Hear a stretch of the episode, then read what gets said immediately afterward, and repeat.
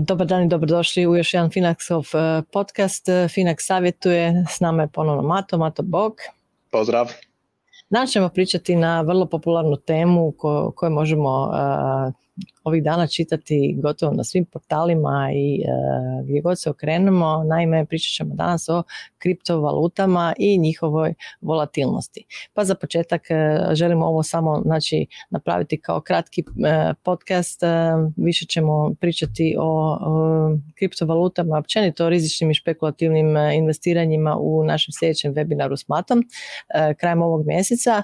Pa ako ste zainteresirani svakako ga pogledajte, registrirajte i pogledajte. A danas ćemo pričati znači samo kratko o nekakvim osnovama upravo da bi ljudima na neki način ukratko dočarali što su to kriptovalute i na što trebaju obratiti pažnju ako žele trgovati kriptovalutama. Eto, pa za početak, znači, što su to kriptovalute i zašto su danas toliko popularne?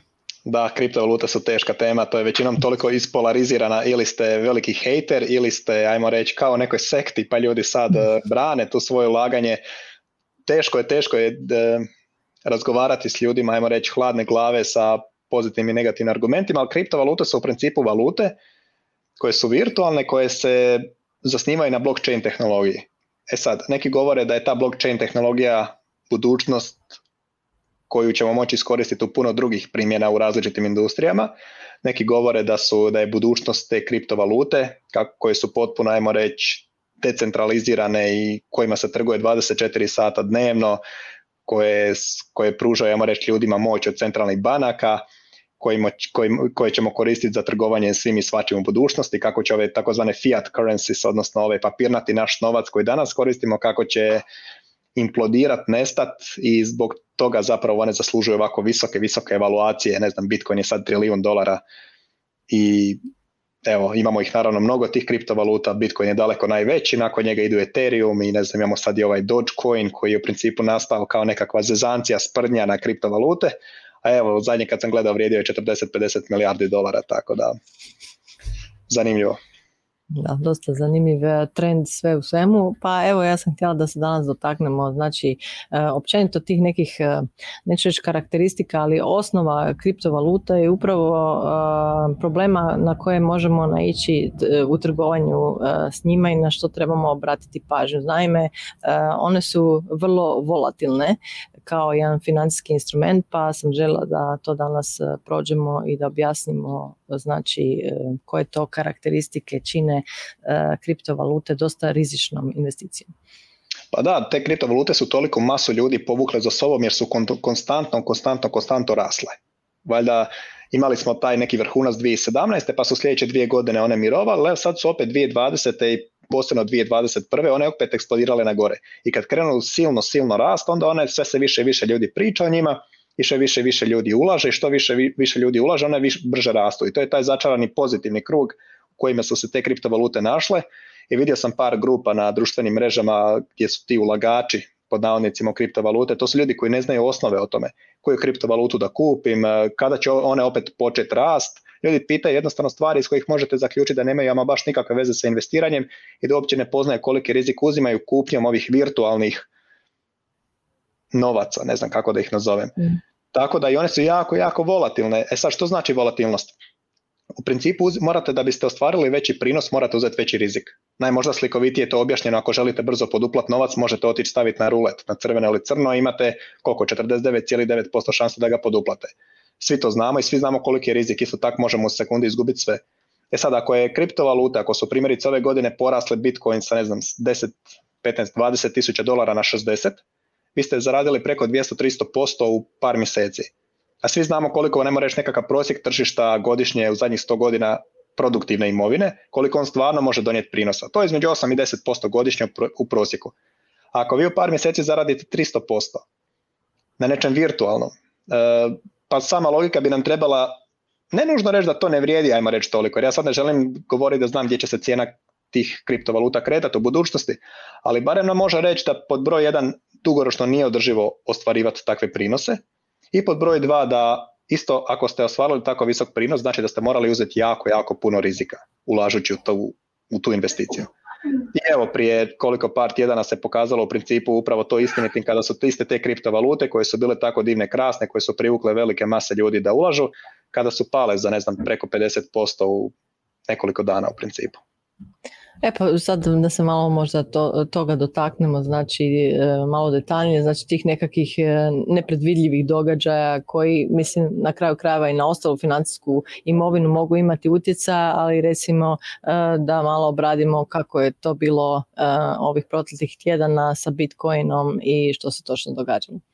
Pa da kažem, opet to je problematika kad te stvari krenu brzo rast, privlače, kao što sam rekao, sve više i više ljudi. Ali ne samo da privlače sve više i više ljudi, nego ljudi prodaju već svoje postojeće potencijalne investicije, oročenja, štednje i ulažu u Bitcoin ili te kriptovalute. Jer zašto ne? Ako sam prošli tjedan zaradio 50%, sljedeći tjedan 50%, sljedeći tjedan opet 50%, pa lud sam imat bilo gdje drugdje svoj novac ili držati ovu štednju koja mi ne nosi ništa kad mogu 50% tjedno zarađivati. Mislim, za, za tri mjeseca ću biti milijunaš, za devet mjeseci idem u mirovinu. I onda su ljudi, ne samo da je više više ljudi počelo investirati, nego su ljudi počeli sve veći udio e, e, svoje imovine ulagati u te kriptovalute. I to je naravno jako, jako opasno. Opet ponavljam, ja i dalje sam voljan saslušati bilo koga ko smatra da će te kriptovalute biti skuplje. Mislim, želim učiti, ne smatram da, da je nužno moje mišljenje ispravno. Ali ako ništa drugo, ljudi bar moraju biti svjesni rizika i opasnosti. Vidjeli smo opet ovo što, što, što, što si me pitala, što sam spomenuo, koliko su te kriptovalute u principu u par sati, odnosno znale past po 10-20%. I u nekoliko dana, u koliko u dva tjedna su kriptovalute pale za preko 50%. Bitcoin je otišao sa ne znam 62 tisuće dolara na 30. Tako da i bez ikakvog objašnjenja, bez ikakvog konkretnog povoda, jednostavno kako je ta lavina išla gore, on, imali smo onaj pozitivan ciklus gdje se sve više više ljudi privlači, to cijena više raste, što cijena više raste, više ljudi privlači. E sad su imali taj negativni ciklus, gdje cijena padala, što je cijena više padala, to je više ljudi paničarilo i prodavalo, što je više ljudi paničarilo i prodavalo, to je više cijena padala. I to je jednom kad se zaokrene, to je jednostavno nemoguće skoro zaustaviti. To je baš bila panika, panika, čitao sam i po tim grupama, ljudi paničare, drame, gotovo, nestaje. Elon Musk i njegovi tweetevi imaju nešto. da, mislim, to mi isto suludo. Mislim, ljudi govore da je to budućnost, pa sad da, da je to valuta budućnosti. Pa mene sad zanima, zamislite da imate kunu ili eur da držite u novčaniku, da je njegova vrijednost na tjednoj razini poraste ili padne 50%. To jednostavno nije odlika jedne valute. Vi morate moći kupovati i prodavati stvari u, u valuti koja je prilično stabilna, a ne da raste 50% gore dolje a ne, ili da netko stavi neki tweet poput Elon Muska sa onim ikonicama ruke i dijamanata ili sa tome da se razvodi od Bitcoina ili sutra dan opet da je Bitcoin dobar, da ga neće prodat i Bitcoin svaki dan ode gore 20% gore dolje na temelju tih tweetova Elon Muska. Mislim, meni je to prilično neozbiljno za jednu investicijsku klasu za koju ljudi govore da će biti budućnost svijeta. Da, mislim to je svakako jedan od pokazatelja volatilnosti e, koje smo htjeli e, ovdje spomenuti. Nadalje mislim da tu zaista moramo e, spomenuti tu problem recimo da kriptovalute znači nisu regulirane i da vlade kontinuirano mijenjaju svoje stajalište u vezi s njima pa to je svakako nešto o čemu trebamo također razmišljati u ovom segmentu.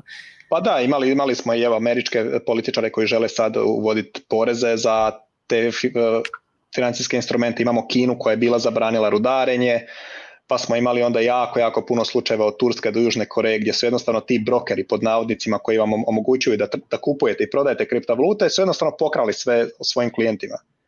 E sad, takve stvari se nažalost ne možete garantirati da se neće dogoditi nigdje drugdje, ali upravo zato klasični brokeri koji, preko kojih vi ulažete u dionice i obveznice su uvijek regulirani od, ajmo reći, financijskih institucija, državnih financijskih institucija koje vam garantiraju za vaše pologe u slučaju da ih netko ukrade. Znači čak i da imate nekog lopova kriminalca koji vam ukrade vaše udjele, tu dolaze, ajmo reći, u Hrvatskoj slučaju, imali smo propast, čini mi se, kredo banke evo u Hrvatskoj, gdje su ljudima jednostavno depoziti vraćeni. Imali smo primjerice imamo HANFU, imamo HMB, imamo u ovom slučaju Europsku centralnu banku, imamo i američke institucije koje jednostavno klasične brokere koji su regulirani od strane države. Imamo jamstvene fondove da, za investiranje. Tako je, jamstvene fondove u slučaju da se dogodi neka kriminalna radnja, opet ponavljamo, ne možemo, jednostavno puno ljudi sudjeluje u financijskoj industriji, ne možete garantirati da se ni u jednom nikad slučaju neće dogoditi nešto loše. Jednostavno u tim nekakvim slučajevima koji, koji su jako rijetki iznimni, država stoji iza toga i jamči vam da će ti vaši depoziti u principu biti refundirani. što u slučajima kriptovaluta nije slučaj. Ljudi jednostavno nestanu, pobjegnu, otputuju i nestale su kriptovalute ili ako izgubite password eh, svog digitalnog novčanika, vječno ste izgubili svoj novac. I dan danas imate valjda milijun priča gdje su ljudi kupili par bitcoina kad je bio, ne znam, 50 dolara, izgubili su password, izgubili su taj ID novčanika i vječno su i ostali zarobljeni. To je kao da izgubite kreditnu karticu i ne možete više nikad doći do svog računa, mislim, što je suludo naravno. Tako da postoje puno... Da. Nije, nije bez razloga i da mnogo prljavog novca jednostavno uh, upravo ide kriptovalutama. To pa da, mislim, da, mislim, slažem se sad, sigurno da, da je i zbog toga da su i zbog toga kriptovalute na temi e, na meti vlada. Evo imali smo nedavno onaj hakerski napad na onaj cjevovod u Americi, u čemu su tražili otkupninu hakeri? U kriptovalutama.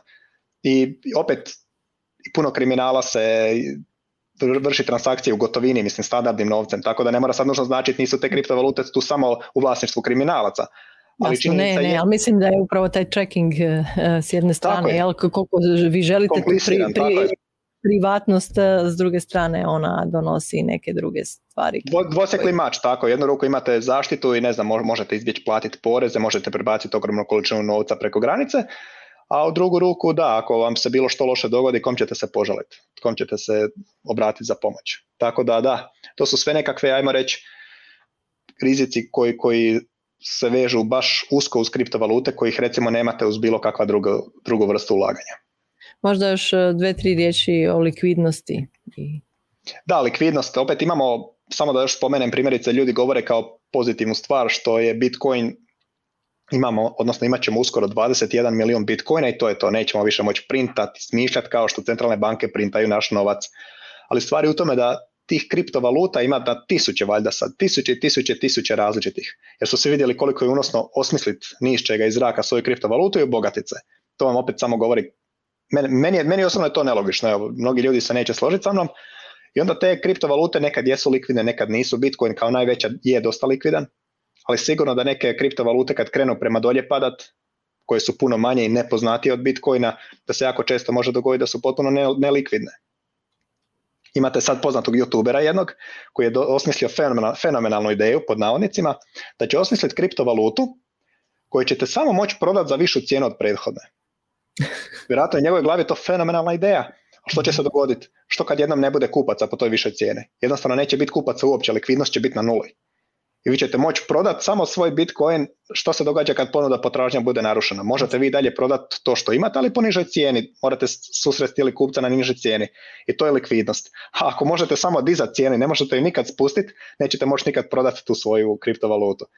Tako da, da, ti to... se malo kosi sa nekakvim osnovama. osnovama ekonomije, ali njemu je to fenomenalna ideja koja se niko nikad prije njega nije sjetio.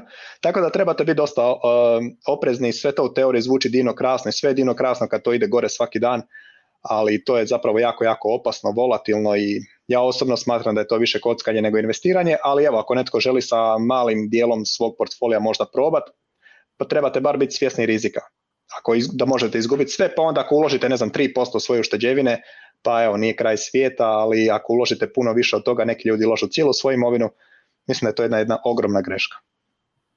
Da, to možda za onaj dio koji trebate za zadovoljiti svoj adrenalin ili tako nešto, onda možda... Pa da, mali dio, to je... Umjesto onoga da idete u kockarnicu kockat, to je otprilike ista stvar kao što si rekao, tako da ovaj, jedan mali dio, ako vam to čini nekako pa zadovoljstvo i uzbuđenje možda, ali u svakom slučaju... Eh, treba imati na umu koliko su znači u stvari e, kriptovalute rizično ulaganje i što na što sve trebamo paziti da je dosta toga u stvari na neki način nije u nekakvim normalnim tijekovima kao što je to inače u ekonomiji, znači kad govorimo o dionicama, obveznicama i takvim nekakvim stvarima i da samo to tržište znači nije regulirano i to već treba biti dosta ovako e, veliko upozorenje samim potencijalnim investitorima.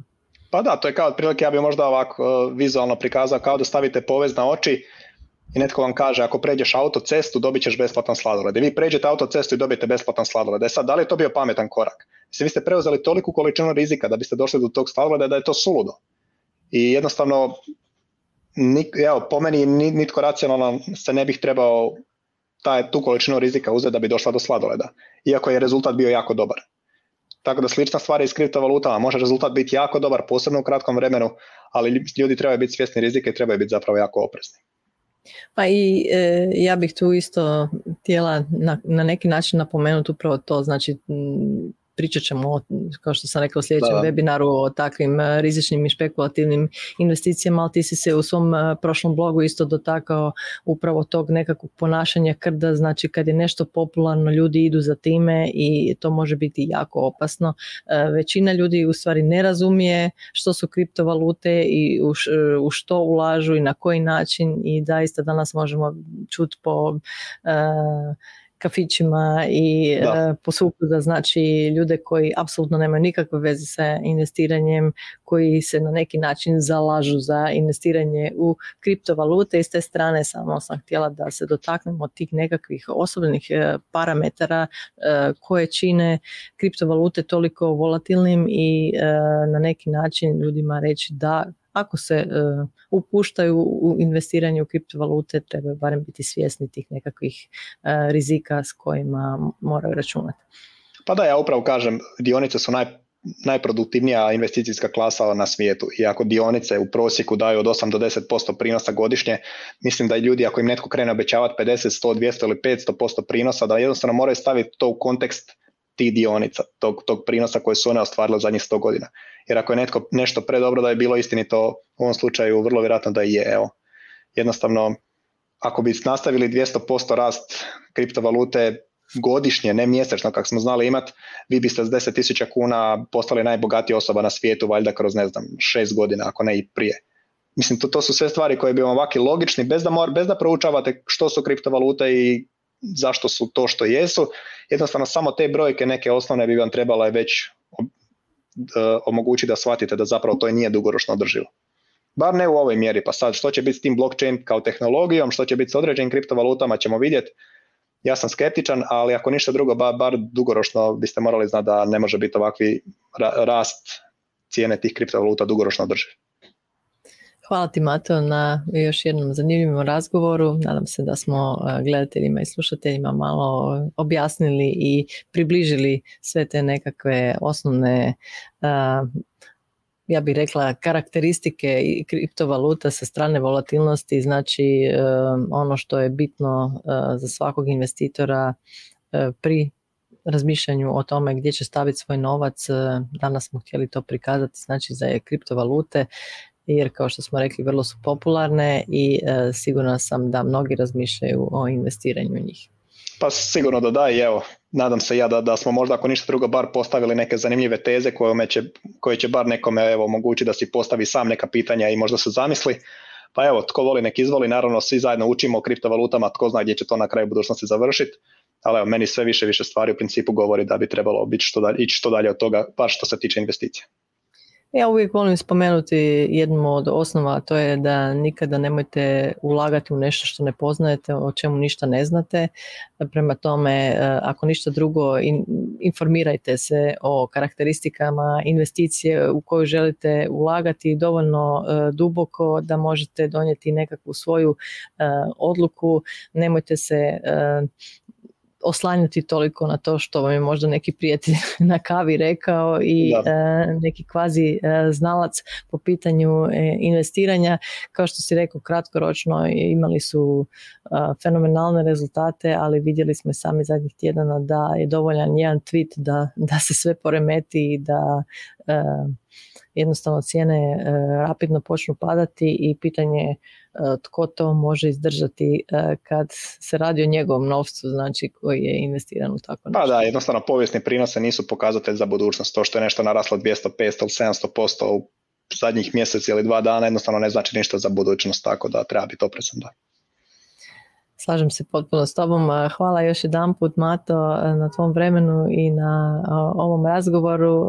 Javljajte nam se i dalje sa svojim pitanjima i e, dragi bolje ćemo odgovoriti na njih u nekom od sljedećih e, naših podcasta. Nema na čemu, hvala vam, vidimo se. Pozdrav. Bog.